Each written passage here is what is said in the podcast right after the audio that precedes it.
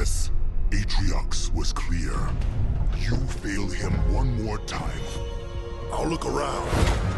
And if we find prizes to bring back. How could that go wrong?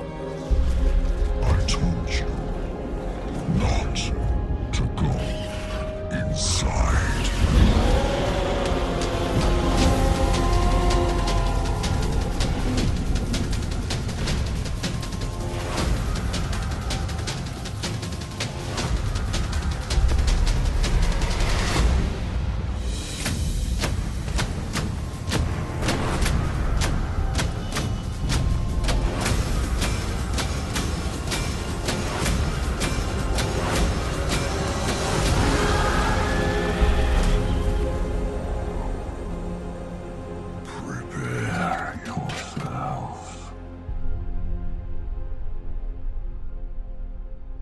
Halo 팬들을 위한 방송 헤일로라마 5화로 돌아왔습니다. 안녕하세요. PDKBS입니다. 안녕하세요, 렌스테입니다. 안녕하세요, 셀비앙입니다. 저희가 4화 녹음하고 그러니까 Halo Wars 이야기하고 이제 벌써 6개월이 훨씬 넘었죠. 그리고 음. 이제 올해 녹음 낼 때는 12월이고 이제 한 해가 마무리가 부정기라고 하기도 좀 민망할 정도로 너무 멀죠, 격차가. 뭐 그렇죠. 뭐 그 사이에 뭐 참 여러 가지 일들이 많이 있었어요. 일단은 Xbox One X도 동시 발매를 했고 하지만은 뭐 그걸 제외한다고 하면은 뭐 Halo 소식 관련된 거는 거의 뭐 4K가 된다 뭐 그 정도? 이게 거의 없었잖아요. 그래서 사실 이쯤에서 슬슬 Halo Reach를 그렇게 식으로 내준다는 정보가 한번 나오면 좋을 텐데, 뭐 그런 것도 안 보이고요, 아직까지는. 그렇죠. 그래서 뭐, 뭐 여러 가지 Halo 관련된 소식은 뭐 제가 뭐 좀 바쁘다 보니까 뭐 Reddit이라던가 뭐 Halo Waypoint에 상주하는 사람이 아니다 보니까 거기에도 뭐 나름 토론이라던가 이게 있긴 하긴 했지만은 뭐 그거를 제가 보지 않는 이상은 한국 내 제가 받아들이는 정보는 그렇게 없다 보니까 제가 녹음을 해야지 해야지 해야지 하다가 이제 Awakening the Nightmare DLC가 발매되고 좀 됐어요 그것도 심지어는. 그래서 그래도 올해 지나기 전에는 다뤄야 할 게 있을 것 같아서 마침 제가 그거 좀 깨고 대본 정리하다 보니까 좀 있어가지고 오늘 녹음을 하게 됐고요. 뭐두 분뭐 근황이라고 하면은 뭐 저 같은 경우는 매번 이야기를 하니까 뭐 저는 넘어가고 뭐 에른스트님은 뭐 어떻게 지내셨나요? 뭐 저 역시 뭐 크게 별일 있겠습니까? 뭐, 뭐 최근에 취미를 하나 잘못 들어서 돈이 깨진다는 것 뿐이지. 뭐 비트코인은 아니실 테고. 아, 네, 비트코인은 취미- 만약 취미인가요? 했, 했을 거 했다고 한다면 올해 초부터 했었어야죠, 사실. 네 그렇게. 아, 비트코인은 아니실 테고 뭐 방금 전까지만 해도 저는 그 어, Fallout 4 하시는 거를 보긴 했는데 Live에서 아, 아 제가- 아직도 하시나요? 네 제가 그걸 했던가요, 방금? 몰라요 그게 워낙 Xbox One 앱이 구려가지고 그냥 옛날 거 갖고 오는 걸 수도 있어요 근데 제 어, 아니 뭐, 요 근래는 좀 마감하고 한다고 좀 바빠서 게임을 잘 안 하다가 오늘 배틀필드를 잠깐 하긴 했었는데 그게 음, 다죠. 뭐. 음. 아, 그리고 그 말씀드린 취미라는 거는 근처에 사격장이 있어서 좀 자주 가게 되더라고요. 아, 아, 실타 사격장이요? 비싸요. 예, 비싸지 어, 않나요? 비싸죠. 그러니까 잘못 드리는 거죠. 그렇죠. 한번 가면은 10만 원 쓰는데 그러니까 이제 새로 새로 생긴 건가요, 또? 비교적 새로 생긴 데죠. 아, 이상하게 부산 쪽에 부산에 몇, 몇 군데 있거든요, 그게. 예. 서울은 제가 원래는 휴가 때 가려고 했었는데 거기 어디지? 그 벡터를 쏠수 있다고 해서 가, 아, 목- 크리스 그 사격장. 목동 예, 사격장이 있다고 목동 하더라고요. 사격장. 예. 가려고 했는데 가격이 너무 비싸서 차라리 저도 아. 그 빕스를 가던가 부페를 가서 밥을 먹지 아. 뭐 탄창이 많은 것도 아니잖아요 뭐 10발인가 20발인가 아. 쏘다 보니까 많이 쏘기보다도 그냥 한 발 한발 예. 정확하게 쏘고 싶더라고요. 네, 그래. 아, 아무래도 권총 이외에는 좀 약간 부담스럽긴 하죠. 어차피 또 법상 그게 실내 사격장에는 그게 소총 같은 게 안 된다고 하더라고요. 네. 국내에는. 음, 사실 그것도 권총이에요 사실 권총인데 그 수입 권총 해, 가져왔다가 거기 뒤에 이제 개머리판을 뒤에 붙여가지고 뭐 그렇게 쏘는 걸로 알고 있는데 근데 차라리 그 돈으로 돈을 모아서 괌을 가자. 그렇죠. 예. 사실 제가 거기서 지금까지 들인 돈만 하면은 사실 미국 만약 미국 같았으면 벌써 총 몇 자루 샀을걸요. 권총 같은 거. 어, 뭐 그렇죠. 뭐 솔직히 그렇게 비싼 편은 아니니까 미국에서 권총 가격. 근데 정확한 가격은 저도 몰라요. 근데 뭐 제가 알기로는 그래도 비비건 정도보다 약간 비싼 정도 뭐 중고도 있고 second hand도 있으니까 그러니까 뭐 다양하게 구입은 할 수 있는데 뭐 좋다고는 생각하기는 않고요 여하튼 그러면은 사격장 가서 뭐 여러 가지 쏴보셨겠네요 뭐 예, 일단 뭐 구경별로는 다 써봤죠. 44 구경 좋습니다. 아, 와 처음에는 되게 충격이었는데 익숙해지니까 사실 반동이 손맛이더라고요. 음, 뭐 그걸로 잘 쏘시는 분들도 만약 부산에 오실 거면은 전국에 딱 하나 딱 한 자루 있는 거 있어요. 아. 부산 해운대 실탄 사격장에 아, 그 저는 예, 저도 몇 번 가봤는데, 예. MK23 소콤이요. 아, 이건 어, 어. 그거 전에 한번 갔는데 안 된다고 하더라고요. 또아뭐 한 번씩 네. 고장 날 때가 예. 있- 있겠죠 아무래도. 예, 그래서 저는 그때 한 MMP 있었는데, 아, 그때 소콤이 안 된다 해 가지고. 저는 그냥 뭐 사실 써보면은 근데 그렇게 차이는 못 느끼겠어요. 그냥 구경에 따라서 반동의 차이가 있다는 거 빼고는. 그러면은 뭐 데저트에게도 쏴보셨겠네요. 그것도 비쌀 것 같긴 한데. 국내에는 근데 44구경이 현재 최대라서 그마저도 총을 44구경 쓰는 총은 이제 수입이 안 된다고 하더라고요. 음, 음, 그래서 이제 거기 있는 게 망가지면은 더 이상 그게 복구가 안 되는 거죠. 부품을 갈 정도로 고장이 난다 모를까 아예 망가질 경우 는. 뭐 사실 그래서 네. 데저트 이글도 357을 쓰거나 아니면 44구경 쓰거나 뭐 그게 최대더라고요. 음. 뭐 일단은 뭐 저는 뭐 간장하면 명동이나 아니면 목동을 가야 하는데 어, 아직까지는 너무 비싸다 보니까 전 사, 사실은 서바이벌 게임 같은 걸로 한번 이제 나이 들면 하려고 했었거든요. 근데 그것도 저 장비가 워낙 비싸고 음, 너무 돈 많이 깨져요 사실 그쪽은 또. 그러면서 자연스럽게 집이 최고다라는 이야기를 종종 하다가 보니까 모르겠어요 아직 요즘은 전 취미를 다시 요리로 다시 게임보다는 요리 쪽으로 다시 선회를 하고 있어서 뭐 참 그래, 좋네요. 취미 이야기 하다 보면 게임이 얼마나 저렴한 취미인지 세상 깨닫게 된다니까요. 그렇죠. 아니 아까 Fallout 얘기하셨으니 말인데 네. 제가 그거 2년 전에 사놓고 알까지 하잖아요. 아 그쵸 저렴하고 DLC도 많이 나오고 있고 하니까 아, DLC라기보다는 그 Wor, Work Steam Work인가 Workshop 예 Steam Workshop 쪽 아 그거는 이미 다 나왔었죠. 어, 예. 그리고 이제 뭐 배틀필드 같은 경우는 아, 앞으로도 계속 업데이트 할 테니까 예. 어 일단은 뭐 와이너스 팀은 열심히 마감하고 취미생활 가지고 계시고 뭐 셀뱅님도 뭐 상당히 바쁘게 지내고 계시죠 요즘도 아, 저도 이제 일하면서 늘 바쁘게 지내죠. 네. 게임할 시간도 없네요, 요즘은. 아 예. 참. 취미나 그런 게 멀어지는 게 일 예. 때문에 그렇죠. 예. 저는 솔- 또 솔직히 콘솔보다는 모바일 게임을 자주 하게 되는 게 이건 그냥 출퇴근 시간에 할 수 있으니까 자, 맞아요. 자연스럽게 그러면서 가차의 재미가 나는 것도 생기고 이게 최소한은 근데 네. 구- 궁금해서 그러는데 뭐 가차 가차 얘기를 말하는데 그냥 단순 게임에서의 그 도박성 과금 요소를 무조건 가차라고 하나요 요새는? 그렇죠? 네, 거의 네, 그렇죠. 그렇죠. 예. 박스 까기 뽑, 뽑기라고 봐야죠, 예, 쉽게 나와서.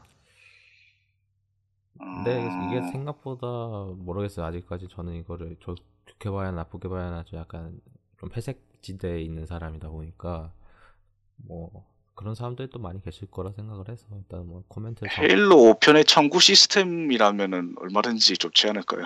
음, 제가 네. 사실 다른 데에 있는 여러 가지 뽑기 요소들을 겪어보니까 헤일로는 정말 양심적으로 상상하거든요. 진짜 양심적이더라고요. 중복이 안 돼. 그것도 그리고 이제 어떻게 까야 하는지도 알려주잖아요. 처음에는 그렇죠. 은색부터 먼저 깐 다음에 어느 정도부터는 이제 금색 까고 뭐 지금은 뭐 솔직히 저도 이제 헤일로 5도 안 하다 보니까 사실 이번 주 녹음이 상당히 또 중요한 이유가 또 이제 다음 주 14일이죠. 스타워즈 개봉이 얼마 남지 않았습니다. 아 기대는 하고 있어요. 이게 스포일러를 피해라 대체 어떻게 찍었는지는 모르겠지만은 최고의 스타워즈다라는 이야기도 나오고 있고 그래서 일단 전 기대를 하고 있고 스타워즈 팬으로서 뭐 그 스타워즈 특집은 또 녹음을 하겠지만은 한 달 뒤에나 하겠지만 스포일러 때문에 하지만은 뭐 여러 가지 SF 소식이 계속 많이 나오고 심지어는 그 요즘 나오는 소식으로는 쿠엔틴 타란티노가 스타트렉을 찍는다라는 이야기도 좀 돌고 있어요. 도대체 스타트랙이 얼마나 쌈마이해지려고 이야기 나오는 보면- 상상이 안 가는데요. 이야기 나오는 거 보면은 19금을 찍겠다. 우리 세상에. 스타트랙 19금을 찍겠다. 뭐 솔직히 뭐 그거는 뭐 충분히 납득이 가긴 해요. 왜냐면 그만한 그 형성대가 돼 있잖아요. 어른들을 위한 걸로도 충분히 시장성이 있다고 뭐 데드풀이라는 영화에서 증명을 했으니까 그래서 뭐 할 수 있겠다라고 저는 생각이 들긴 하는데 아직까지는 루머 단계고 하니까 뭐 조심스럽게 어떻게 될지 모르겠지만 잘 됐으면 좋겠고요. 뭐 그러면서도 이제 가장 우울한 소식은 그거죠. 아직도 헤일로 드라마 관련된 소식은 코빼기도 안 나오고 있다. 전 이건 엎어졌다라고 생각도 들긴 하는데 어, 애초에 그 조금 알아보니까 애초에 마이크로소프트에서 다른 영상 제작 스튜디오를 인수해서 거기서 제작한다고 하더라고요. 음, 넷플릭스 혹시 보면 보셨는지 모르겠지만 아타리 게임 오버라는 다큐멘터리가 있거든요. 네. 그거를 그 스튜디오에서 만든 거더라고요. 아 그 근데 그게 뭐 좀뭐 돈만 잡아먹고 뭐가 안 되는지 그 스튜디오가 결국 그 만들고 해체를 했어요. 근데 그 스튜디오에서 헤일로 영상화를 어떻게 좀 담당하기로 했었던 것 같아요. 근데 그 스튜디오가 없어졌다는 말인즉슨 근데 또 약간 또 희망 같은 걸 이야기를 하자면은 이제 그 담당 프로젝트를 담당하게 된 스티븐 스필버그 아저씨의 신작이 곧 있으면 나오는데 레디 플레이 원이라고요. 레디 플레이어 원 보셨는지 모르겠는데 전 소설은 다 읽었거든요. 예, 소설을 다 읽고 드- 든 생각은 아 이거 소드 아트 온라인이구나. 뭐 짧게 이야기하면 이 정도인데 그건 넘어가고. 근데 그게 영화화가 돼요. 그래서 스티븐 스필버그가 나와 그 제작해서 나오는 영화인데 거기에서 그 작중 캐릭터가 어, 헤일로 assault rifle을 들고 나와요. 아, 게임 소재라서요. 그러니까 정확히 말하면은 이제 서브컬처랑 80년대 관련된 이야기를 다루는 그런 게 대부분 꽉 차 있는데 당연히 영화사에서 이제 할 수 있는 IP만 갖고 할 수 있어서 좀 약간 제약이 있긴 해요. 그냥 그걸 제외하고 좀 많이 나오는데 그 중에서 헤일로 같은 경우는 그 영화사 제작사하고는 상관이 전혀 없잖아요. 그렇죠. 연도도 안 맞고. 네. 아, 뭐, 연도는 맞아요. 80에서 20년까지 들어가니까, 뭐, 그거는 뭐, 어떻게든 끼워 맞출 수 있고. 솔직히 뭐, 그거 외에도 원래는 와우라던가 그런 것도 많이 있거든요. 그러니까 뭐, 아마 헤일로 관련된 세계관이 넣어서 그 게임을 즐길 수 있다, 뭐, 그런 이야기인 것 같은데, 여하튼, 거기에서 그 총을 쏜다는 거는 아직 마소랑 스필버그 아저씨와의 그 관계는 아직 좀 약간 있긴 하다라는 생각이, 이라는 약간 희망이 약간 저는 그때 보였거든요. 단순히 총기 하나 음. 나오는 거긴 하지만 아니면 이제 닳고 닳아서 남은 흔적 기관일지도 모르죠. 뭐 그냥 뭐 그냥 준 거일 수도 있긴 한데 뭐 스필버그 아저씨도 매번 이거에 대한 질문을 받기는 하세요. 헤일로가 아무리 지금 아무 소식이 없다고 해도 소식이 한 번 나오면은 그래도 마리오급은 되잖아요. 저희 세- 저희들 생각은 그렇지만은 그래도 저거 구미에서는 그 정도 이야기를 할 정도로 한번 들썩들썩 거린단 말이에요. 그런데 그런 거를 보여준다는 거는 아직은 희망이 있다라는 생각이 저는 하고 있어요. 나왔으면 좋- 모르겠어요. 사실 이 시점에서는 차라리 넷플릭스에서 진행한다는 그 위쳐 영화화 아니 영상화를 더 기대해야 될 것 같은데요. 뭐 넷플릭스 관련된 건 잘 나오고 있으니까 전 별로 그렇게까지 뭐- 아 디펜더스 빼고 디펜더스랑 그 아이언 피스트 빼고는 그래도 잘 나오는 편이니까 희망을 갖고 있긴 한데 뭐 일단 모르겠습니다 일단은. 어 그래서 뭐, 뭐 근황은 이 정도까지 하겠고요. 어 오늘 걸 다룰 거는 어웨이큰 인더 나이트메어 이제 악몽 DLC죠? 이번에 나온 나온 지 좀 됐지만은 19.99달러에 미션 4개 있고 추가로 나오는 이제 사, 사생결단 미션이 하나가 포함되어 있는 미션에 관련된 이야기를 중점으로 오늘 다룰 예정이고요. 어, 다음 시간 예고를 미리 해드리면요. 이제 헤일로 책 중에서 나온 지 좀 됐는데 헤일로 워플리트라는 책이 있습니다. 뭐 한국에서도 구하실 수는 있겠는데 한국에서 구하시는 것보다는 아마존에서 구입을 하시는 게 훨씬 싸고요. 어, 여기에서는 이제 헤일로에 나왔던 여태까지 나왔던 함선, 행성, 뭐 기술, 뭐 그런 것들을 다루는 책들이에요. 이제 3, 4, 3에서 나왔던 책이라서 뭐 이거에 관련된 이야기를 이제 할 예정이에요. 그래서 거기에 대한 대본이 준비되는 대로 녹음해서 올리도록 하겠습니다. 그럼 바로 본편 악몽에 관련된 걸로 넘어가도록 하죠.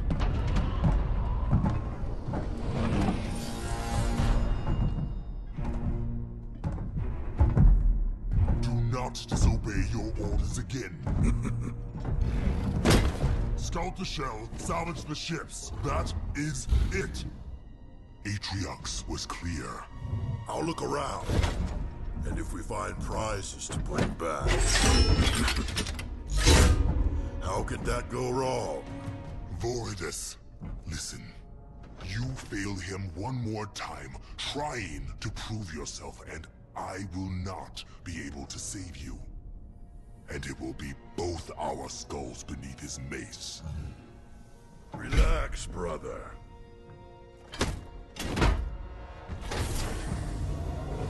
You worry too much.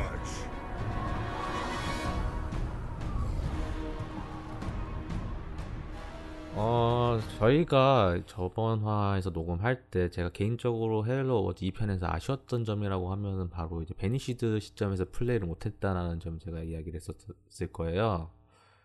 그에 대한 불만점을 해소하기 위해서인지 모르겠지만은 이번에 이제 악몽 DLC는 이제 베니시드 시점으로 플레이를 합니다. 근데 좀 짧아요. 미션이 총 4개밖에 안 되는데 4개밖에 안 되지만 진짜 그 브루트의 바보 같은 짓을 실시간으로 경험할 수 있다는 점에서는 참 재미있는 DLC입니다. 일단은 시점은 이거부터 이야기를 해야 할 것 같아요. 어, 2552년 12월 13일 날 이제 작성사는 미상이라고 되는데 아마 모니터일 거예요. 아크를 관리하는 모니터에 대한 기록입니다. 어, 아직 이 시점은 이제 뉴본바사 포탈이 발견이 안 된 시점이죠. 제가 이게 정확하지 않아가지고 일단은 적어놓긴 했는데 어 그때면은 12월 달이면 이미 발견이 됐죠. 그 전에 발견이 됐죠. 연결은 안 된 거죠. 그러니까 열리진 않은 건가요? 아니요, 이미 12월 달쯤에 또 연결해서 갔어요. 아 갔어요. 예. 음, 그리고 종전 선포한 게 2553년이었고 음. 3년 초. 이 시점이 중요한 게 어, 아크의 하이 차리티가 떨어졌어요. 그래서 그 담당하고 있는 모니터가 비상이 떨어졌죠. 왜냐면 여태까지는 그냥 아크에 대한 유지 보수만 계속 하고 있었단 말이에요. 어떤 의미에서는 놀고 먹는 건데 여하튼. 근데 그런 상황에서 갑자기 아크가 플러드 감염한 상태로 하이 차리티가 엄청난 그큰 어떤 도시가 아크에 처박히게 되면서 비상사태가 떨어집니다. 플러드가 감염이 돼버리면 아크가 그냥 끝이잖아요. 어떤 의미로는. 더 이상 헤일로 생산 자체도 안 되고, 그러면은 이 감염을 끝낼 수 없으니까 비상사태가 떨어지고, 그래서 이제 어떻게든 이 감염을 막기 위해서 그 근처에 있는 그 반경에 있는 지점을 모두 다 날려버려요. 어, 그냥 뭐 일상적인 프로토콜이죠. 플러드 떨어지면 하는 짓. 주위에 있는 생명체 다 죽여버리고 다 태워버리고 그냥 황무지 만들어버린 다음에 막아버린다. 그 짓을 정확히 거의 한 2개월 가까이를 해요. 그래서 2월 19일 어, 다음 해인 2월 19일까지 이 짓을 끝내서 결국은 하이 채리티를 봉인을 하게 됩니다. 어, 본인은 스스로 매우 기뻐해요. 아싸 끝났다 하면서 그러면서 이제 하이 채리티에 남아있는 플러드를 연구를 하려고 마음을 먹습니다. 그 모니터가요. 뭐 할 일도 없으니까 하는 건지 모르겠지만 여하튼 그거 하면서 과거의 자료가 이미 많이 있잖아요. 플러드 변이라던가 그런 것들 그런 것들이 충분히 많이 있지만은 그래도 그때랑은 약간 다르잖아요. 또 시점이 그리고 감염된 생명체도 다르고 그래서 이걸 어떻게 그 변이할지 모르는 플러드에 대해서 연구를 하기로 마음을 먹습니다. 그로부터 이제 엄청 오래된 시간이 지남 한 엄청 오래됐죠 한 6년 시간이 지났어요. 어 시점은 2559년 6월 1일로 돌아옵니다. 어, 일단은 이 상황에 대해서 좀 약간 정리를 할 필요가 있을 것 같아요. UNSC랑 베니시드의 관계에 대해서 살짝 정리를 한번 해드리면요. 일단은 베니시드는 그 선조의 함선을 가지고 하늘에 떠 있는 스피릿 오브 파이어를 격추하려고 시도를 해요. 그 시점이 어, 헤일로가 아크에 떠난 지 한 달 뒤인 5월달 정도에 있던 사건입니다. 물론 UNSC는 그걸 막고요. 그리고 해당 플랫폼 자체를 날려버려서 그 시도를 아예 차단을 해버립니다. 그로부터 한 달 뒤인 2559년 6월 1일 날 있었던 일이 바로 악몽 DLC에서 다루는 시점인데요. High Charity 추락 지점부터 2km의 이제 UNSC 통신 장교에 대한 보고서를 읽어보면은 앞에서 말씀드린 것처럼 황무지가 High Charity 기준으로 황무지가 된 거를 묘사를 해요. 당연히 Flood 감염 때문에 막아버린 거고 그리고 Sentinel들이 계속 왔다 갔다 해서 그걸 순찰을 하고 있어요. 참고로 이 시점에서 확인이 가능한 거는 UNSC는 Banished랑 뭔가 이제 전면전에 묻히는 거에 대해 가지고 좀 피하는 시점이기도 하고 아직까지도 연결이 안 됐다는 게 좀 놀랍다고 해야 하나요? 두 달 지났잖아요. Halo가. 그렇죠. 그 박사님 이야기로는 금방 오겠다 이야기를 했는데 물론 저희는 엔딩을 봤지만은 갑자기 Guardian이 Halo에 등장하더니 이상하게 되는 것까진 저희는 알고 있잖아요. 하지만 UNSC Spirit of Fire는 그걸 모르죠. 그래서 두 달이 지났는데도 아직 UNSC 사령부에서는 스피드 오브 파이어가 아크에 있는지 아크가 어떻게 된 상황인지 모르고 있어요. 확실한 것 같아요. 뭐, 뭐 이거에 대해 가지고는 두 분 생각 어떠신가요? 지금 상황에 대해서 UNSC 현수. 아마 뭐 직접적인 후속 쪽 나오지 않는 이상이야 그 연계 서로 연락하고 하는 문제는 당분간 접어두겠죠.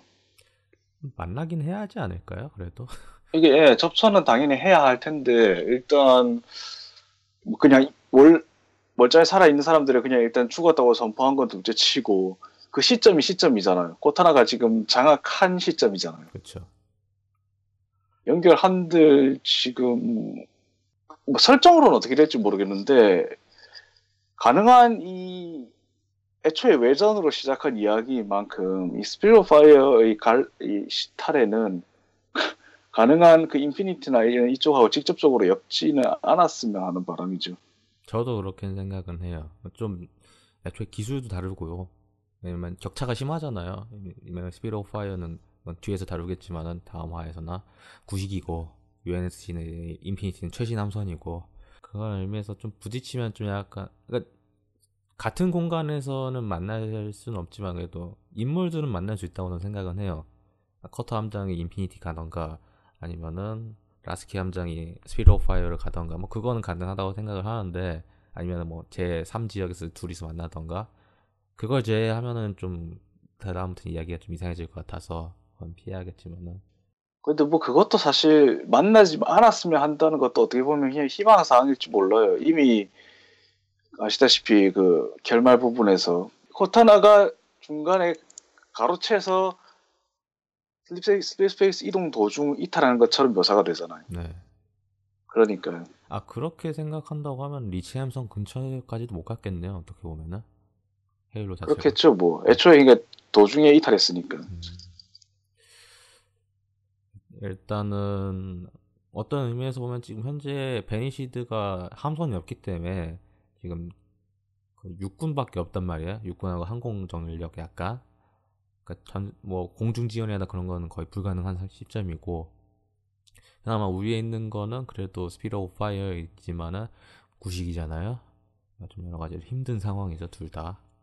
뭐 그런 상황에서 이런 이런 상황에서 보고서는 이어집니다. 그 같은 통신장교 보고서에 있는데 이사벨 보고서에 따르면 High Charity 추락 이후에 이제 Ark 시스템이 만드는 보호 장복으로 인해서 현재 하이체리티는 계속 봉인되어 있다 이야기를 하면서 이사벨이 저질렀던 그 말도 안 되는 짓 있잖아요. 아크 화나게 한 거. 그러면서 이제 음, 아, 예. 그러면서 이제 굴하지 않는 신념을 두 쪽낸 거를 다 봤잖아요. 거기에 있는 사람들이 다 그것 때문에 아마 그 이유 때문에 또 포함이 된 것 같아요. 베니시드의 접촉도 피하는 것뿐만 아니라 센티넬 화내게 하면은 Spirit of Fire가 두 쪽 날 수 있잖아요. 그러니까 접근을 하지 않는 것 같습니다. 그래서 이 미션을 쭉 플레이해 보시면 알겠지만은 뭐 UNSC 실질적인 전력하고는 붙진 않습니다. 근데 감염된 전력하고는 붙어요. 이 뜻은 또 어떻게 해석을 해야 할지는 모르겠지만은 여하튼 그렇고요. 그러면서 UNSC 관련된 보고서는 여기서 끝이 나고요. 그러면서 이제 첫 번째 미션에서 이제 여기에서는 두 명의 캐릭터가 나와요. 그 보리투스랑 파비움이라는 캐릭터가 나옵니다. 한 명은 좀 현명해요. 한 명은 과격하죠. 관우랑 장비 같은 캐릭터라고 저는 생각을 해요. 보니까. 어 그리고 이건 약간 외향적인 묘사였는데 네. 헤일로 리치를 좀 의식한 것 같은 느낌이 들더라고요. 파비움의 외모 묘사가. 네. 지금까지 보통 Brute 생김새는 거의 대체로 Halo 2편 그리고 Halo 3편에서 확립된 약간 고릴라 같고 거기에 좀 털 북슬북슬한 모양을 많이 따라갔잖아요. 뭐 에이트리옥스 비스가 대표적으로. 네, 그런 유죠. 네. 근데 파비움 같은 경우는 딱 고릴라 더하기 코뿔소 같은 외모. 아, 털이 없는 매끌매- 것도 그렇거니와. 예, 매끌매끌하게 생겼죠. 네. 예, Halo Reach에서 묘사하기 시작했던 게 딱 그 형태거든요. 아마 그거를 의식한 건지 아니면 그냥 단순히 두 형제의 성격 차이를 부각시키기 위한 거인지 모르겠지만은 뭐 애초에 베니시드라는 진영 자체가 굉장히 기존에 있던 여러 디자인들을 차용하되 많이 좀 바꿨잖아요. 그러니까 이질적인 집단답게 그 디자인 철학을 그래도 계속 고수하는 것 같아서 그 점은 마음에 들더라고요. 뭐 저는 또 그렇게 생각을 해요. 어차피 Brute라는 종족이 있다고 해도 이제 인간이라는 종족도 이제 피부색이 다 다르잖아요.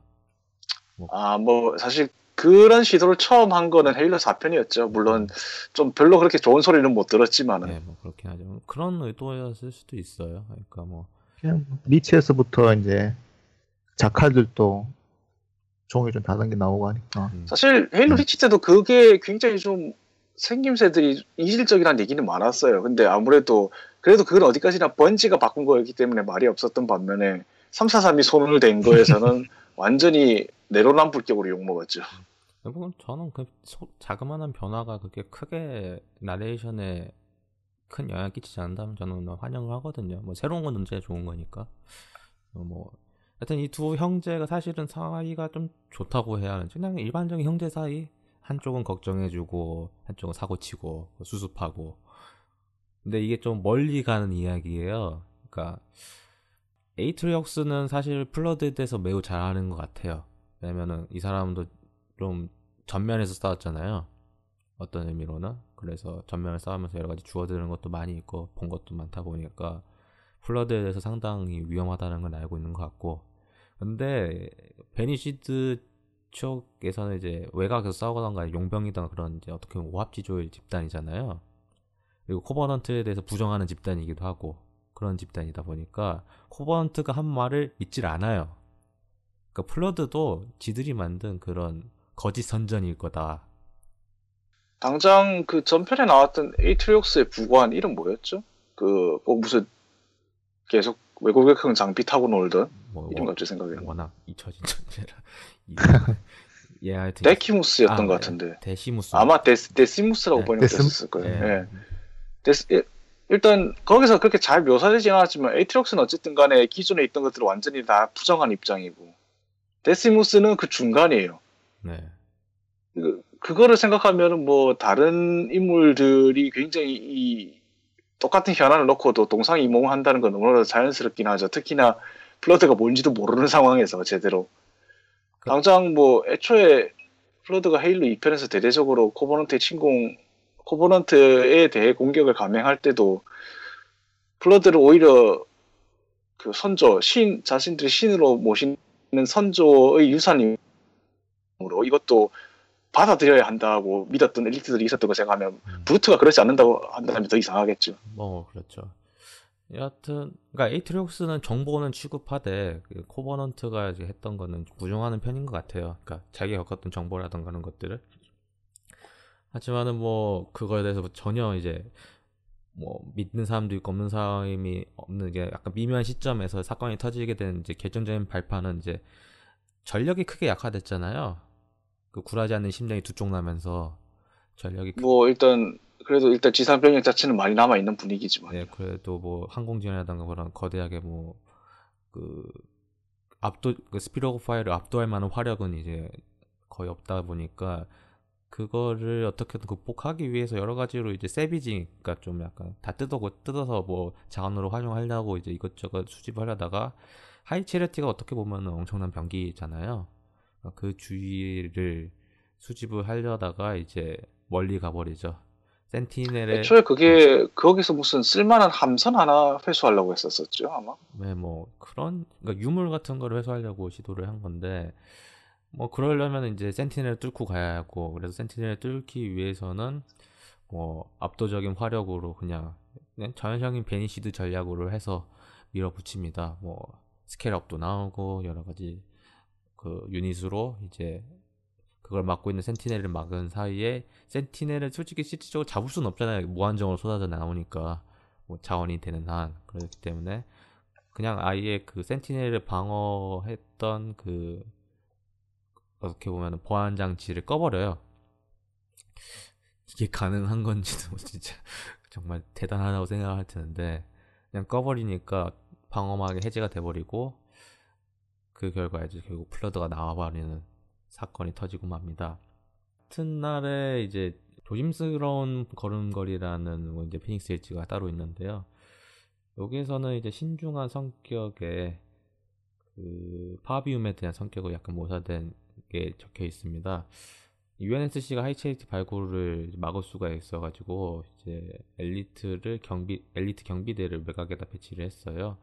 그러면서 좀 불안하게 생각을 하죠. 왜냐면은 센티넬이 아무 이유 없이 이거를 보호할 리가 없다라고 엘리트는 그렇게 생각을 해요.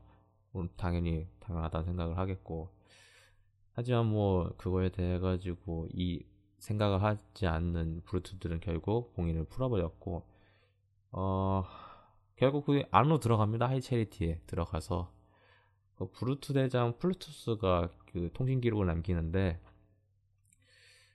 어 Flood는 그냥 나오면 하는 거 있잖아요. 생명체 보이면은 변이하고 뭐 사실 Halo 3에서도 이걸 시도를 하려고 했다가 기술력이 안 되고 여러 가지 좀 여건상 안 돼가지고 못했지만은 어 차량도 변이를 시켜요. 참고로 Halo Wars 여기에서도 아마 차량이 변이되는 걸로 알고 있어요. 근데 뭐 저는 그 전에 다 잡아버려가지고 직접 확인은 못했는데 여하튼 아마 전편에도 한번 그런 비슷한 게 나왔던 것 같긴 해요. 차량 변이요? 아, 예, 차량, 그러니까 아닌가 차량 변이가 아니라 그냥 변이한 개체가 차량에 탔던가. 뭐 그거는 전 본 것 같긴 해요. 예. 변이 일단 예 이번 편에는 확실히 나오긴 하죠. 그냥 좀 Flood가 덕지덕지 달라붙은 그런 징그러운 형태로. 네. 근데 그게 솔직히 더 말, 말이 되는 게 어차피 Flood는 생명체를 조종을 하잖아요. 변이를 시켜서. 그럼 그 안에는 탑승자를 흡수를 하면 그 탑승자 째로 먹어버리면 되는 거니까. 그렇죠. 뭐 굳이 또 그 탑승자를 변이시켜서 그 탑승자로 다시 조종을 하느니. 네. 거기 안에 있는 걸로 이제 통째로 먹혀버리면 되는 거라서 그래서 뭐 충분히 가능한데 여튼 뭐 그것 때문에인지 이제 엄청나게 많은 Flood를 발견을 하게 되고 쏟아지기 시작합니다. 뭐 어, Flood는 뭐 다들 아시다시피 나오면은 끝도 없죠. 솔직히 제가 이번 DLC에서 상당히 만족스러운 건 Flood의 복귀라고 생각을 해요. 그리고 앞으로 이야기를 어떻게 진행을 할 것인가에 대해서 그거에 대해 가지고 발판을 만들어줬다고 좀 생각이 들거든요. 뭐 헤일로 3편 결말에서 굉장히 좀 두루뭉술하게 넘어갔던 부분을 여기서 좀 받아주긴 하는데 예 플러드가 나온 것 자체는 좋은데 그렇게 반갑진 않아요 솔직히 아 진짜 징그럽게 나옵니다 사실 그러니까요 네. 묘, 묘사 자체도 이제 그래픽 좋아지면서 더더욱 징그러워졌고 네. 그 이번에 이제 Flood 설정이 많이 풀렸어요 이것 때문에 만든 거인지 모르겠는데 어, Flood가 사실은 그 FPS 시점에서 보면은 이제 포자가 나오고 포자에 감염돼 가지고 포자에 감염되거나 아니면 죽은 시체들을 이렇게 세워가지고 싸우는 거 하나. 그러니까 솔직히 그게 전부였잖아. 그리고 이제 순수 변이로 해가지고 나오는 뭐 어떻게 묘사를 하면 좋나? 여기서는 뭐 감염체, 감염변이 그리고 뭐 그리고 그 배양변이 뭐 이 정도였죠. 일단 그 큰 형태는 그리고 순수 변이가 있었고. 네. 여기에서는 임페스 임페스터가 가장 비슷한 것 같은데 이번에 거기에서 그때 나왔던 게그 정도? 그게 전부였잖아요, 플러드가. 물론 무지하게 그렇죠. 나왔죠. 그게 무지하게 나오고 벽에서 떨어지고 포자 터지고 막 솔직히 Halo 3편의 그 코타나 구하는 미션을 제가 전설을 클리어하다가 진짜 토 나왔어요, 진짜. 미친 짓이에요, 그거 아무리 생각을 해도. 어, 깨긴 깼는데 4인 co-op이었나? 근데 그거 혼자서는 절대로 못 깰 것 같더라고요. 뭐 그만큼 이제 Flood가 악랄한데 그런 Flood가 돌아왔다는 점에서는 이제 다음 이제 Halo 6편에서 6편이 될지 아니면 6, 편 파트 1이 될지 모르겠지만은 상당히 기대할 만한 거라고 볼 수 있는데 두 분 다 Flood 복귀 돼 가지고는 뭐 추가로 더 언급하실 게 있으신가요 이번 DLC를 통해서? 뭐 늦든 빠르든 다시 나올 거라고 생각을 했는데 어쨌든 저는 아까도 말씀드렸다시피 이미 Bungie가 사실상 거의 미완인 상태로 남겨놨던 그 문제를 어쨌든 이번에 워즈에서 받아서 해결한 것 자체는 긍정적으로 봐요. 음. 다만 이제 일단 이게 나왔으니까 나왔다는 말인즉슨 정식 시리즈에도 분명히 언젠가 얼굴을 내밀 거라는 건데 그게 어느 시점 어떤 배경이 되느냐가 관건이겠죠. 만약 6편이 나온다 해도 지금 이제 코타나하고 어떻게 대적하기 바쁠 텐데 얘들까지 나오면은 음 글쎄 음, 셀베님은 어떻게 생각하시나요? 일단 확실히 그거 이제 아크에 떨어졌던 하이 체리티의 이제 결말을 또 보여준 게 좋았고요. 네. 예. 일단 Flood가 잠시 나왔던 거는 이제 확장팩 그 내용상 자, 이제 자기들이 똥 싸고 자기들이 똥 치우는 그런 느낌이라서 그렇죠. 예. 일단은 일회성으로는 괜찮다, 괜찮다 고 봐요. 그리고 아마 한동안은 또 안 나오겠죠. 지금 코타나가 제일 문제니까. 그냥 좀 쉬어가는 느낌? 그런 이제 이벤트로는 되게 좋았다고 봐요. 예, 우리를 잊지 말아줘. 예, 우리 잊지 말아줘. 우린 진짜 무섭다라고 예. 이야기하는 것 같은데 사실 이 사- 사건을 보면은 제 생각에는 끽해야 이틀에서 3일 정도 걸린 것 같아요. 그러니까 스토리상으로. 그러니까 제가 이야기했던 것처럼 이제 시점으로 6월 1일 날, 아니, 6월 4일 날 터졌거든요. 이 사건이. 6월 4일 날 터지고 그로부터 캠페인이 어, 3개 정도 더 앞에 있단 말이에요. 그 Flood 사건 터지고. 근데 그만큼 터졌는데 벌써 proto Gravemind까지 갔어요. 물론 막습니다. 그 Gravemind 되기 전에 막아요.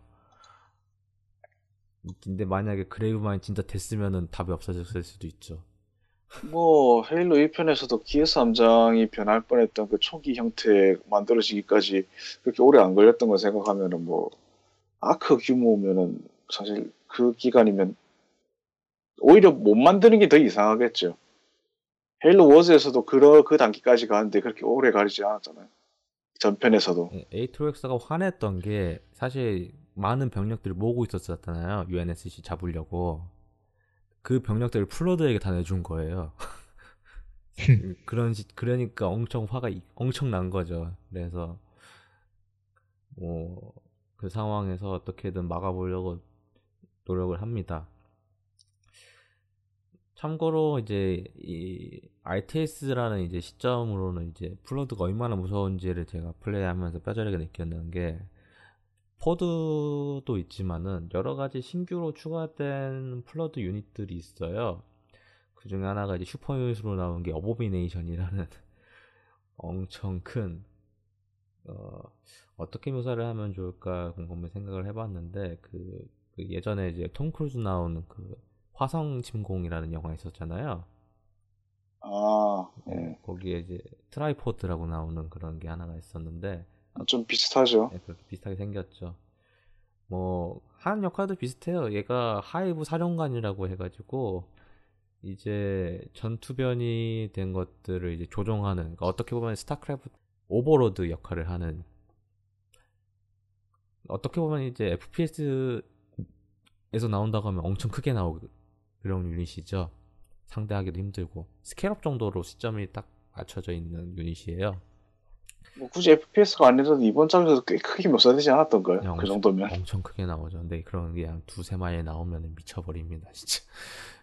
근데 두세 마리 나오는데 그게 또 플러드도 같이 나오니까 포자도 같이 나오고 상, 상당히 생체 유닛으로 뭘 할 수 있는 상황이 아니에요. 그러니까 상당히 힘들죠.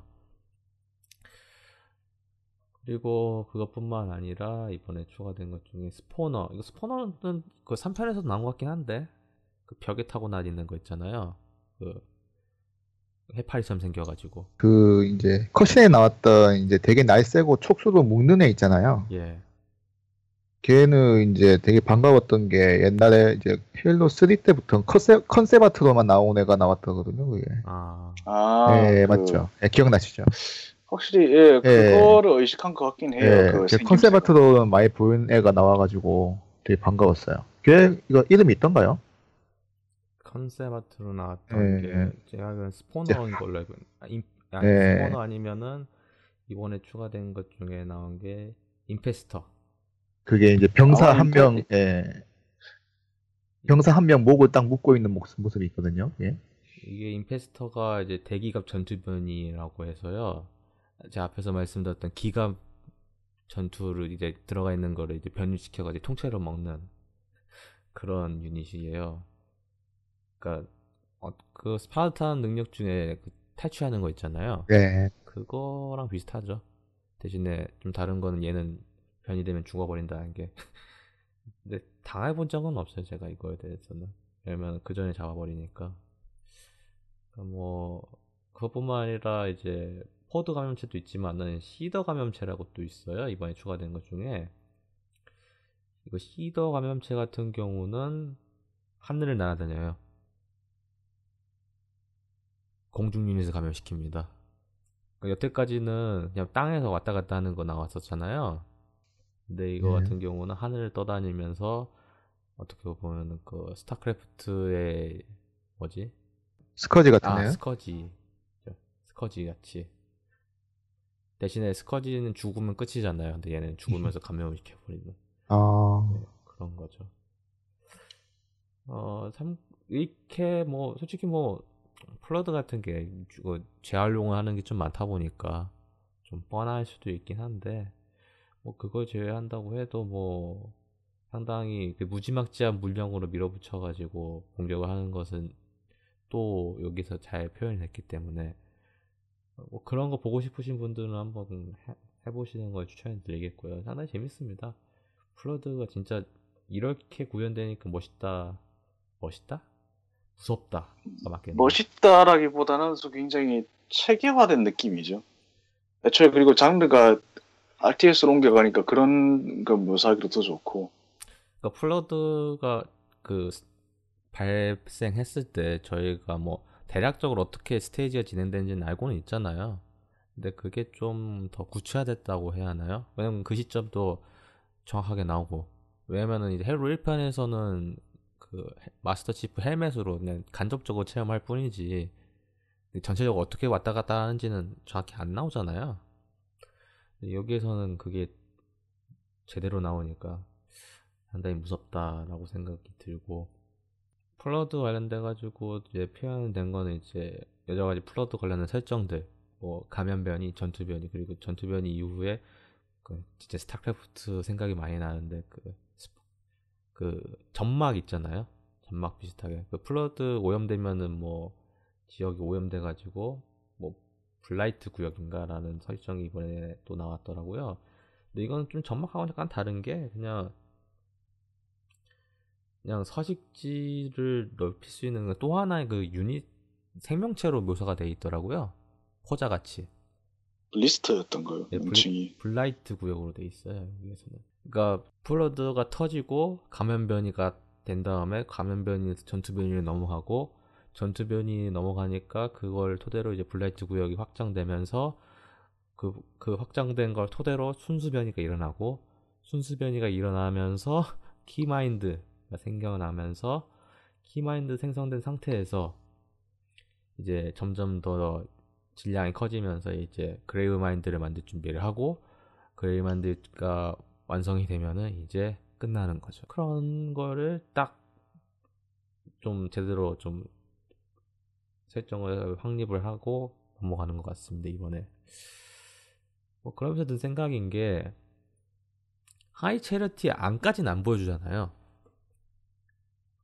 못 가죠. 하이 체리티 안까지는. 네, 깜깜해서 거의- 안 보이죠. 네. 네, 거의 그냥 바깥에서만 벌어지는 게 주죠. 그러니까 음. 바깥 외부 근처에 있던 플러드가 유출되면서 터진 사건이지 정확히 내부에서 뭐가 일어나는지 모르잖아요. 하이 체리티 안이. 과연 그쪽 안에서도 그러면 그레이브 마인드가 있을까요? 과연? 그게 좀 의문이긴 해요. 예. 헤일로 3편 결말에서 볼 때는 그레이브 마인드까지 자기가 새로 만들어진 그 헤일로로 옮겨간 것처럼 보였는데 정작 목소리만 들리고 본체는 보이지 않았고 이번에서도 뭐 그, 딱히 걔가 아직 살아있다는 암시는 없지만 어쨌든 그렇다고 해서 살아있다면 있을 법한 장소가 조명이 되지도 않았고 그쵸. 제대로 예. 왜 외부에서 나온 거라서 아, 플러드 나왔을 뿐이지 그게 플러드의 그 그냥 알아서 나온 건지 시켜서 나온 건지 그것도 뭐 묘사가 안 나있잖아요. 중요한 거는 결과로는 이제 플러드가 원하는 거는 생명체를 하나로 뭉쳐버리는 거다 보니까 뭐 여하튼 그거 관련된 묘사는 없는데 과연 안쪽에 하이체이트의 안쪽에는 대체 무슨 현상이 일어나는지 상당히 두려울 뿐이고요. 그리고 마지막에 이제 그 모니터의 그 불편한 진실이라는 2에 대한 좀 거를 좀 길게 좀 읽어드리겠습니다. 작성자 미상, 영시설 날짜 2553년 2월 19일 불편한 진실, 일부 플러드의 관점에서 이것은 음악의 혼돈이 아니라 질서를 가져오는 시도가 아닌가? 이것은 위험한 사고이고 나는 이 함정에 빠져 내 창조주의 문명이 몰락할 때 실제로 도움이 되었던 다른 자가 있다는 것을 안다. 다행히도 이 시설에 대한 나의 충성심과 의무는 내가 그 길을 따르지 못하게 한다. 내 결론은 여전히 혼란스럽다. 플러드는 실제로 은하계에 대한 큰 위협이었으며 나의 창조주의 두려움이었지만 자신의 본질에 가장 충실했다. 선조, 산샤이움, 그리고 소위 재생자라고 불리는 자들은 모두 화합과 문명을 통한 평화를 선언하지만 그들 자신과 타인 사이에서 끝없는 전쟁을 일으킨다. 독립을 지키기 위해 전쟁을 벌이면서도 적에게는 화합에 대한 각자의 생각을 강요한다. 나는 이곳의 그 혼도의 수호자로서 존재한다. 이것은 불편한 진실이다. 뭐 이거는 헤일로 선조 3부작에 다뤘던 이야기들 살짝 나온 것 같은데 어... 뭐 배신은 안 할 것 같아요. 일단 아크 모니터는. 일단은 아직까지는 나오진 않았습니다. 근데 뭐 이런 의문은 계속 가질만 해요. 계속. 뭐 거의 몇 년 가까이를 혼자서 지내다 보면 미치는 놈들도 많이 있으니까 과연 이거 가지고 그래가지고 그럼 모니터가 아크를 관리하는 모니터가 그러면은 아예 돌아서 버려서 하이 체리티의 방어 기능을 꺼버릴 수도 있다고는 전 보고는 있거든요. 그건 너무 멀리 나간 걸 수도 있긴 한데 가능은 하잖아요. 이게 막 제가 제가 그 기록 부분이 지금 기억이 안 나서 그러는데 기록자가 뭐라고 돼 있죠 정확하게 그냥 내가 연구한 기록에 따르면 시작을 해요. 그게 누군 아니 기록한 주체가요 주체가 없어요. 저, 정확히 안 나오더라고요. 네. 음. 근데 불편한 진실 1 다음에 2가 이어지는 거 보면은 아마 모니터라고 추- 추측은 할 수 있는데 어 글쎄요 지금 일단 지금까지 확인된 바로 아크를 통제하는 인공지능이 있었는데 그 시점에는 없어요 일단 이제 작성자 미상이라고 나오고요. 공공시설 이렇게 이렇게만 나오거든요. 일단 공공시설 소속의 AI인 거는 거의 그랬더라면. 그 자기 예. 그 인공지능이 과거에 만들어놨던 기록인 이- 일 가능성이 있겠죠. 아니면은 그, 그 인공지능 이외에 그냥 각 구역별로 담당하는 다른 모니터가 기록한 거라든가. 근데 어쨌든 한 가지 알아두셔야 될 거는 총괄하는 애는 이제 더 이상 없어요. 예. 작동 정지시켰어요. 없어요. 그러면 다 독립적으로 움직이는 건가요? 그냥 제가 맞는 거 그렇게 말씀하시는 거 보니까 아니 근데 그 기록에 그게 정확하게 누구라고 안 적혀 있으니까 모르는 거죠. 뭐. 근데 어쨌든 간에 근데 총괄 인공지능이라면은 이미 없다는 거죠. 그러면은 아예 이거 플러드를 연구했던 일종의 AI 기록일 수도 있겠네요. 과거에 아예 그러니까 몇 년도라고 돼 있나 그게? 연도도 안 써 있어요. 연 불편한 진실에서 이어지는 건 맞는 것 같아요. 근데 불편, 불편한 진실이 2553년 2월 19일이거든요. 아, 그 연도라면 아마 뭐 아까 말하는 제- 아까 제가 말했던 이미 작동 안 하고 없는 그 인공지능인 가능성이 없겠네. 음. 여하튼 플러드가 균형자라고 생각을 해서 돌아선다고 하면은 하이체리티 봉인이 풀려버린다면은 이야기가 상당히 재밌어질 것 같긴 한데 그 외에도 플러드 시설이 근데 굳이 다른 곳에서 플러드 유출시키기보다는 하이체리티 봉인을 푸는 게 훨씬 더 빠르겠죠? 이미 충, 충분히 커져 있으니까 어떤 의미로는 하이체리티를 다 가- 다시 띄우는 방법이 제일 빠르겠죠, 뭐. 그래도 되겠네요. 그레이브 마인드가 갑자기 그런 걸로 해서 하이체리티를 수리한 다음에 센티넬을 이용해서 역으로 센티넬을 역으로 이용해서 하이체리티를 띄운다? 그건 좀 약간 너무 멀리 갔나? 음, 지나치게 멀리 가셨어요. 네. 여하튼 뭐 돌아올 것 같긴 합니다. 저는 하이 근데 과연 어떤 시점에서 돌아올 것인가? 솔직히 플러드가 ITS에 들어오니까 이 정도 재미가 있다 정도 선에서 끝나버린 DLC거든요. 그리고 설정 약간 정리하고 그래서 저는 뭐 길게는 뭐 미션 6에서 8까지 생각을 했는데 미션이 4개밖에 없으니까 좀 짧 긴 해요. 근데 짧은 것도 이해가 가긴 해요. 왜냐면은 이 플러드라는 게 시- 계속 급속하게 커지다 보니까 심지어는 뭐 거의 시점상으로는 거의 뭐한 이틀에서 3일 만에 그레이브 마인드까지 가버렸으니까 뭐 그럼 게임 셋이잖아요. 그러니까 뭐 짧은 건 이해는 가는데 좀 길었으면 하는 소망이 있긴 하지만 그 길게 이야기를 할 수 있는 게 또 아니잖아요. 막을 수 없으니까. 예, 너무 길어지면 아크가 큰일 나고. 그렇죠. 음.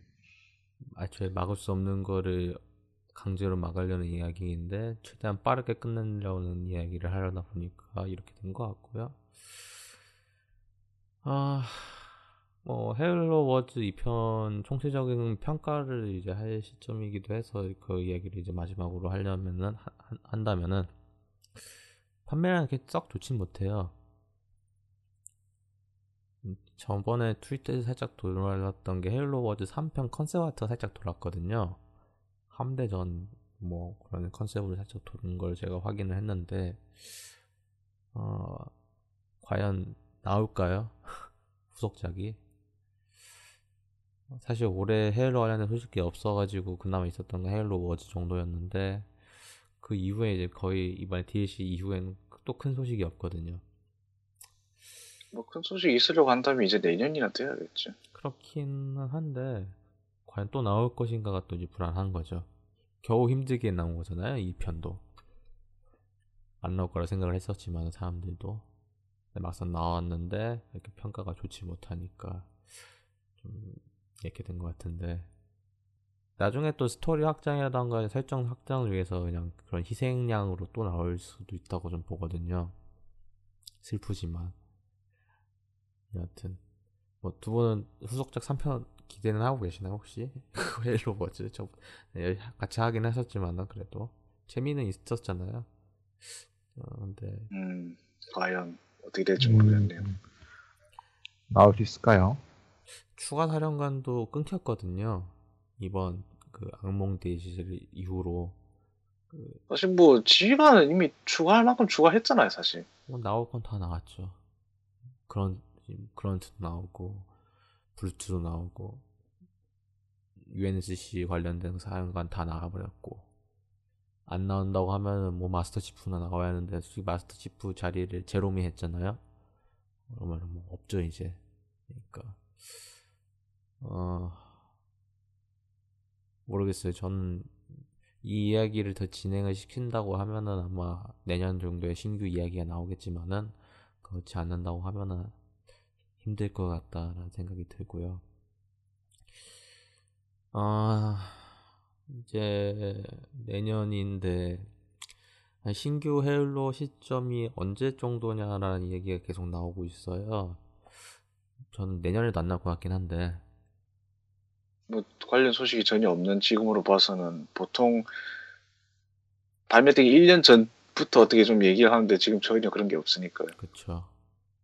그래서 근데 아마 5편에서 너무 이야기를 벌려놔가지고 그거 수습하려면은 뭐 그거 수습하려고 1년 더 늘리는 것 같으면 충분히 뭐 이해할 만한 거긴 하죠. 게다가 또 아무래도 제작 기간이 더 필요할 것 같긴 해요. 이번에 5편도 사실 분량이 그렇게 적진 않았지만은 원래 생각했던 그만큼 못 풀어낸 느낌이 강했잖아요. 네, 너무 좀 흐지부지 된 느낌이 강해서 플레이 타임 상당히 그러니까 뭔가 좀 이야기를 많이 벌리다가도 기승까지 갔다가 이제 끝나버렸다고 끝나버려서 그것 때문에 많이 만족 못한 것 같아요 사람들도. 그래서 짧진 않아요. 근데 굉장히 짧게 느껴지죠 그쵸. 한 것도 많은데. 좀 약간 반복된 것도 있긴 해요. 특히 그 보수전이 좀 반복된다 저는 좀 마음에 들지 않은 분들도 계실 텐데 그런 의미에서 좀 걸리긴 하겠지만 전 내년에도 안 날 것 같긴 해요 헤일로 신작이 오히려 진짜 리치 HD 정도 갈까? 정도? 그 정도인 것 같습니다. 저는. 뭐 두 분 생각은 뭐 동일한가요? 뭐 에런스팀 이야기하셨고 세이비행님 어떻게 생각하시나요? 음, 그 내년 쯤에 내년에는 좀 나와줘야 되지 않을까요? 왜냐면 이제 신규 IP들이 거의 네. 끝나버렸잖아요. 지금 네. 심지어는 지금 엑스박스가 밀고 있는 거는 배틀그라운드예요. 네, 그 정도로 이제 신규 IP라던가 그런 것들이 거의 소식이 없다 보니까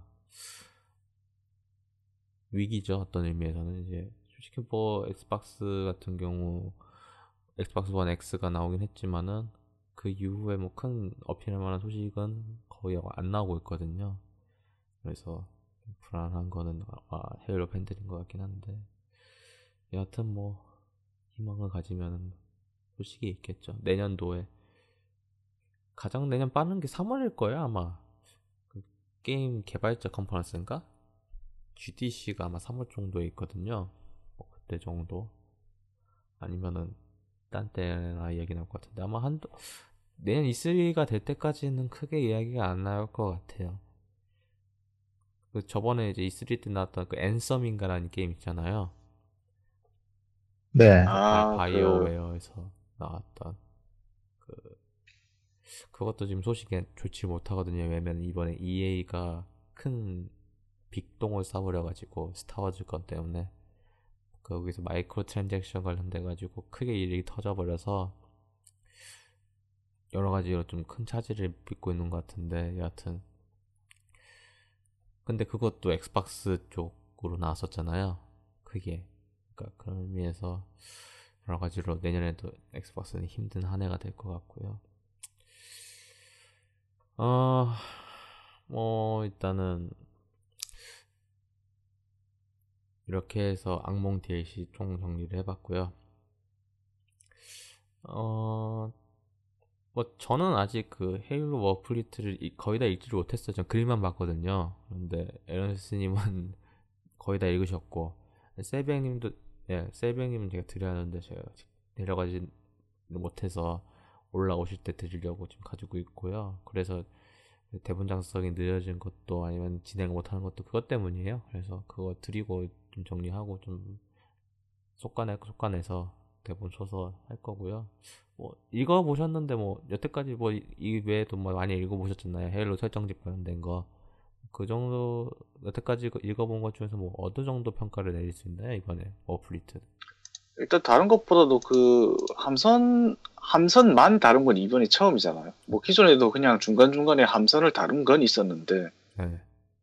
네, 그런 점에서 새로운 시도고 그래도 뭐 그렇, 다고 해서 뭐 내용이 아주 빈약한 것도 아니니까요. 물론 약간 좀 대체로 익숙한 함선 위주긴 해요.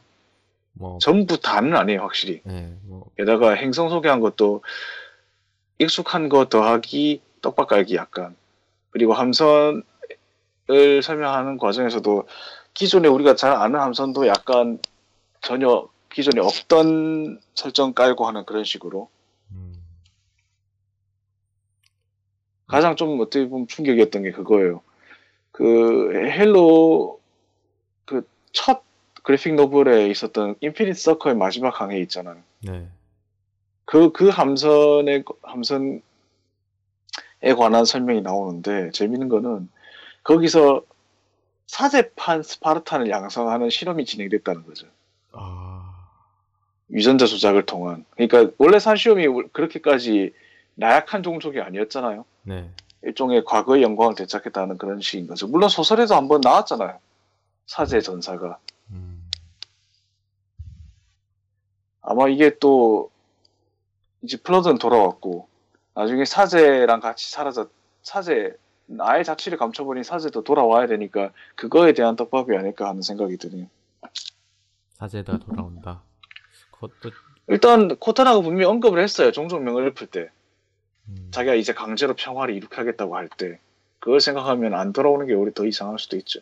그러면 그 사건 이후로 숨어 있는 사제들이 세력을 갖춰서 다시 도, 돌아온다. 뭐 네, 좀 뭔가 좀 갑자기 등이 등을 꼿꼿하게 펴고 목도 펴고 그뭐 전 전례 없던 모습으로 돌아올지도 모르죠. 외국역 슈트 입고 갑자기 에너지 검을 휘두르면서 뭐 그것도 충분히 말, 말이 될 수도 있겠네요. 저는 뭐 대략적으로 훑어는 봤는데 선조 함선까지 나올 거라고 생각 못했거든요.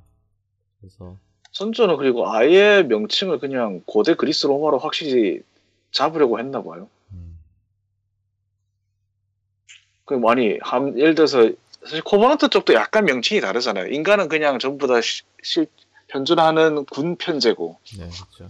코버넌트는 근데 함장 정확하게는 shipmaster가 그냥 단순히 그 함만 지휘하는 게 아니고 일종의 함대 소규모 함대까지도 지휘하고 하는 그런 식이었잖아요. 물론 그런 식으로 조금씩 완벽하게 1대1로 병치하는 계급 개념은 아니긴 한데 선조 같은 경우는 아예 무슨 뭐 Scutarii, Venatores, 뭐 Princeps, Navarch 뭐 이런 식으로 나오니까 이거는 대놓고 그냥 그런 식이에요. 기억하시는지 모르겠지만은 소설에서도 주인공이 속해 있던 그, 개, 그 나이 또래 애들을 매니플러라고 불렀잖아요. 음, 그것도 로마 라틴어에서 나온 거였고. 그 밖에 뭐 다른, 아, 물론 나중에 이 책에 관한 이야기는 나중에 하겠지만은, 확실히 근데 선- 선처는 뭔가 좀 전술 자체가 코버넌트나 인간하고는 좀, 굉장히 좀 차원이 다르다는 느낌이 들긴 해요. 여기 나오는 설명들이. 음. 뭐 어쨌든 책의 내용이 제가 어떻게 샀던 책, 그 세일로 설정책 중에서는 가장 색다른 내용들이 많이 있다 보니까 저도 그때까지 뭐 무기라던가 뭐 그런 정도의 나- 외국 외국어 슈츠나 그 정도였는데 좀 스케일이 커지다 보니까 여러 가지 다룰 게 많이 있는 것 같습니다. 그래서 대본 정리하고 이제 세 명 다 읽어본 다- 상태에서 진행을 할 거고요. 아마 그건 아마 내년 정도 내년 초에나 뭐, 뭐 늦어도 1월 말 정도는 녹음을 해서 올리도록 하겠고요. 1월 말 될까요? 6개월에 한 번씩 하면서. 노력을 해봐야죠. 제가 열심히 읽고 대본 정리하고 자료 조사하면서 하도록 하겠습니다. 어, 일- 일단은 저는 현재 계속 Xbox 1을 갖고 있긴 하지만요. 사실 이것 때문에 제가 Xbox 1 X라던가 S를 못 사고 있어요. 그 지금 중고 시세가 그렇게 좋은 편도 아니고요.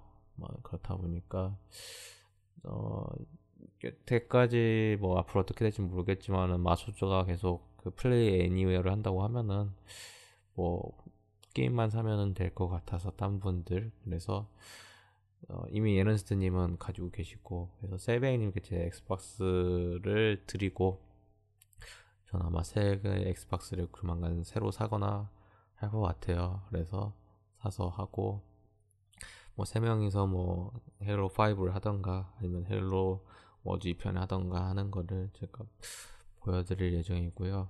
뭐 방송을 하든 뭐 그거는 고민 중에 있는데 뭐 요즘 바쁘다 보니까 그것까지는 힘들 것 같고 여하튼 그렇. 근데 세 명이서 게임을 같이 한 적이 거의 없다 보니까 방송 시작한 이후로 뭐 360 때는 했는데 네, 옛날에는 참 콥 재밌게 했었는데요. 네, 원 때는 거의 못했다 보니까 그렇게 계속 뭐 제가 마음에 걸렸어요. 그래서 제가 세베님께 이걸 드리고 제가 새로 사는 거를 추진해 볼 예정이고요. 아, 뭐 요즘 방송을 워낙 뜸하게 내다 보니까 뭐 메일도 없고 좀 상당히 저희 방송도 침체기에 있어요.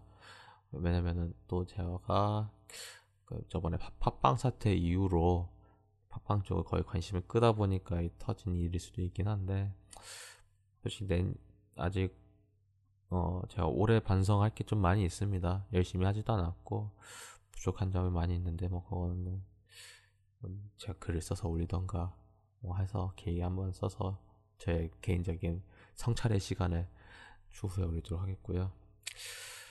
아 우울한 이야기는 여기까지 하겠고 2017년 어, 헤일로 라마 그래도 시작은 해가지고 그래도 많이 올렸어요. 4화? 5, 이번, 이번 화까지 포함하면 5화죠. 그래서 그래도 올해는 열심히 했다고 저는 생각을 합니다. 헤일로라마 같은 경우는 내년 같은 경우는 더 이제 Halo 관련된 소식이 많이 있어서 더 많은 이야기, 더 즐거운 이야기 할 수 있는 어, 헤일로라마가 되도록 노력하도록 하겠습니다. 이상 Halo 팬들을 위한 방송 헤일로라마 5화였고요. 저희는 6화 Halo Warfleet 편에서 뵙도록 하겠습니다. 감사합니다.